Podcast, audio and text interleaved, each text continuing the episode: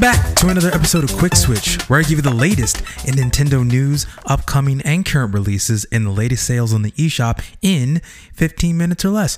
My name is Chike, aka It's Basically Fun.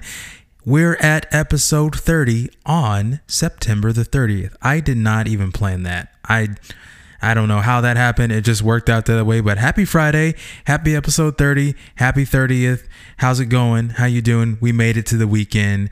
What are you going to be playing this weekend? Of course, I will always be playing Monster Hunter Rise Sunbreak because Title Update 2 dropped just yesterday. In fact, it dropped Wednesday night. So it's been really fun to fight all the new monsters. Haven't gotten yet to Risen Chameleos yet. Still plugging away at that uh, master rank. So keep going. If you want to play with me, follow me on Twitter at Basic Fun, and you can find my friend cone there, and we can drop in and we can do some hunts. So, anyway, got some fun and interesting stories. Although this first story is not super fun, it's actually kind of uh, more just telling about just the industry in total. So, in a report from Axios Gaming, a, uh, a former employee by the name of Mackenzie Clifton, and this person decided to name themselves because uh, they there were an anonymous recently, but Clifton, so she used to work for Nintendo, filed a labor complaint earlier this year against Nintendo and with the contracting firm Ashton Carter. So the complaint alleged that the employees had interfered with her decision, uh, Clifton's federally protected rights to discuss unionization without fear of retaliation. So let me get to some of the talking points here. It says during a QA portion with Nintendo of America, President Bowser, uh, with Nintendo of America President Doug Bowser, Clifton asked, What does Nintendo of America think about the unionization trend in QA in the games industry as of late? They told Axios. The incident, without specifics or names, was first reported by gaming website Kotaku. Clifton's question wasn't addressed in the meeting, but later that day, Clifton says a supervisor from Aston, Ashton Carter called them saying it was a downer question and advising that them to direct such inquiries to the contracting firm, not Nintendo. Clifton was baffled and kind of angry. Less than a month later, Clifton was fired. So that was really, really interesting. And so the, this person reported this back then, and they came out to Axios, and it was just it was really baffling that someone just bring up a question about unionization in the games industry. It wasn't asking Nintendo or this contracting firm about unionizing. It wasn't telling them that they were going to unionize. They were just asking, hey, how do you feel about unionization in the games industry and in QA? Because uh, in QA in the games industry, uh, a little bit of inside baseball, and hopefully I get this right. And if I'm wrong about this, someone can correct me.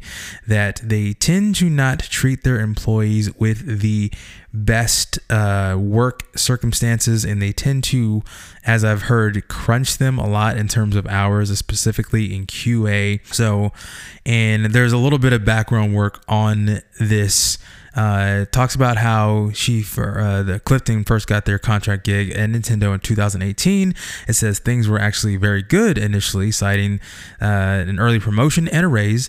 Best of all, after a manager noticed their skill trouncing coworkers in Smash Brothers fighting games during breaks, Clifton was shifted to testing the then forthcoming Smash Brothers Ultimate. And then Clifton worked on Smash for much of the next two years as the game received new post release content. Coworkers recalled Clifton as one of the best testers on the team with a sharp eye capable of spotting bugs that the others would have missed. Says working on Smash Brothers was was special in part because of their connection to the game and they and they experienced bouts of suppression in college and then Smash Brothers kept them going and but at but at Nintendo they become frustrated with their contracts force breaks and the lack of agency as as a temporary employee. So, you know, thousands of work might get them and their fellow testers added to Smash Bros. Ultimate. When they heard in 2021 that an effort to do so was refused somewhere up the chain, Clifton was utterly crushed. And it's a quote said, drove me to suicidal ideation. They said, if all this work I had done for all these years meant nothing to these people, that they couldn't even just modify a text document, why bother? They remember thinking. Citing a medical emergency, they told their bosses they needed to stop coming to the office. After they left, the game's credits were eventually updated with their name. In January 2022, they began a new contract at Nintendo before firing in February. So, as you can see, there's a long history with this person working as a contract employee for Nintendo, working for Nintendo, and just bringing up things like unionization. And ultimately, I think there should be an opportunity for these employees to unionize so they can get the rights that they rightfully deserve. And it looks like Nintendo and other companies are not wanting that to happen because they're wanting to squeeze as much of the the employee juices out as possible. And as we've seen, that's not the best thing for a company to do because when you do that, you tend to get a very rushed and bad product. You see this time and time and again with all these AAA that titles that come out in very very bad states. Um, thinking specifically right now of Cyberpunk 2077. And right, I think it's in a good state right now. I think after all the patches, it's in a good state. But when it first released, it was awful. And there's so much crunch behind all of these games. And when you don't treat your employees well, you tend to get a bad product.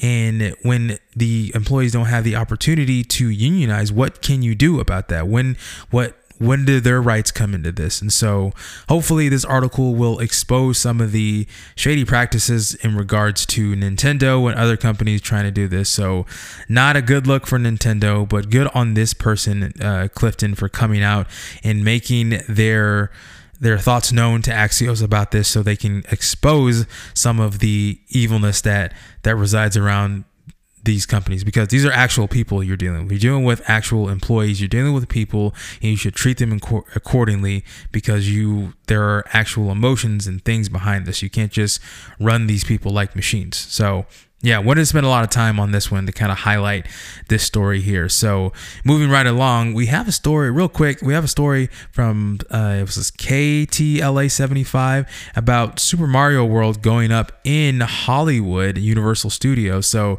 there's a little bit of a, a picture of construction going on, and this place will probably be done in around early 2023. So, there's a little bit of info about it. There's a press release. You can I will link that in the description so you can take a look look at that. Uh, I don't want to spend too much time on this one because I wanted to get to this very random thing that I wanted to highlight today. So we have this this person from Reimagine Games recreated Super Mario Brothers in the Unreal Engine using Chris Pratt as Mario. And the trailer for this is incredible. Even the thumbnail for this, it has Chris Pratt and Charlie Day as the Mario Brothers respectively. We got Bow, uh, we got Jack Black as Bowser, Anya Taylor Joy as Peach, and then Keegan Michael Key as Toad. And it just has you as Chris Pratt as Mario running around in the Unreal Engine, and it took a long time. So the, I'm gonna put out a quote here. Uh, read a quote here. It says, "I am a lifelong Nintendo fan, and I'm very excited for the Super Mario Brothers animated movie from Illumination and Nintendo. So I decided to make some sort of fan project while we're all waiting for a trailer. But then I started to wonder what it would look like if Chris Pratt, Charlie Day, Anya Taylor Joy, Jack Black, and Keegan Michael Key were actually these characters in a realistic Mushroom Kingdom. That seemed like an incredibly fun idea, and that's why I'm attempting to make this game. With zero game development experience, I'm learning Unreal Engine from scratch and picking up any other skills that I can that I can along the way in an effort to make this a legitimately great action game. It looks really, really cool, and they're doing a really great job. Um, there's no shot of Bowser yet. It's just of Chris Pratt as Mario, and just doing warp pipes. There's actual level design. It looks really, really good. This is more than I could ever do. I mean, but this person has zero game development experience, and they're doing a great, great job. So I'm definitely linking this in the description. Show check out this trailer by reimagining. There's a trailer and there's also some gameplay as well. So yeah, check that out. Cool. Let's get into some releases. So like I said, Monster Hunter Rise Sunbreak title update 2 is out And I will link the patch notes as well as patch notes for Splatoon 3. That dropped yesterday as well. So Splatoon 3, we're at version 1.1.2, and there's an update for that. There's it's a pretty hefty update, but it has a lot of different balance changes. So I will link that so you can get more about that. Also, out today. We've got Skyrim, the anniversary edition, with just, I think, just kind of shadow drop. So the anniversary edition includes all the things from Skyrim, but also you have a new Creation Club content, plus all three official add ons, which is Dawnguard, Hearthfire, and Dragonborn. So if you've never played Skyrim, which I'm pretty sure most people who own a console have played Skyrim at some point. It seems like Skyrim gets re released every single year in some way, shape, or form. But Skyrim is a really fun game. And I've played that multiple times, and you can do a lot of fun things in Skyrim. The possibilities are literally endless, I think. There's a lot you can do in this game, but it is available today for $69.99 on the eShop if you want to pick up Skyrim, the anniversary edition. And also coming out today, uh, yeah, it's out today. We've got EA Sports FIFA 23, the Legacy Edition. And it says the Legacy Edition features the latest kits, clubs, and squads from the top leagues in the world. It will also feature the addition of top women's clubs and some of the world's most famous stadiums, including brand new ones, an updated visual identity, and a refreshed broadcast overlay package. FIFA 23 Legacy Edition will feature the same gameplay features and modes from FIFA 22 Legacy Edition without any new development or significant enhancements. And that's actually really, really bad. And if you know, if you've ever watched Angry Joe, he's talked about Madden uh, extensively about how they update this and they don't do anything. They just change the number, but it's the same amount of game engine access. And it looks like FIFA is no different because we're talking about EA here. And if you want to pick up FIFA 23, I actually recommend that you don't because it looks like it's the same thing from FIFA 22, but it's available for $39.99 on the eShop.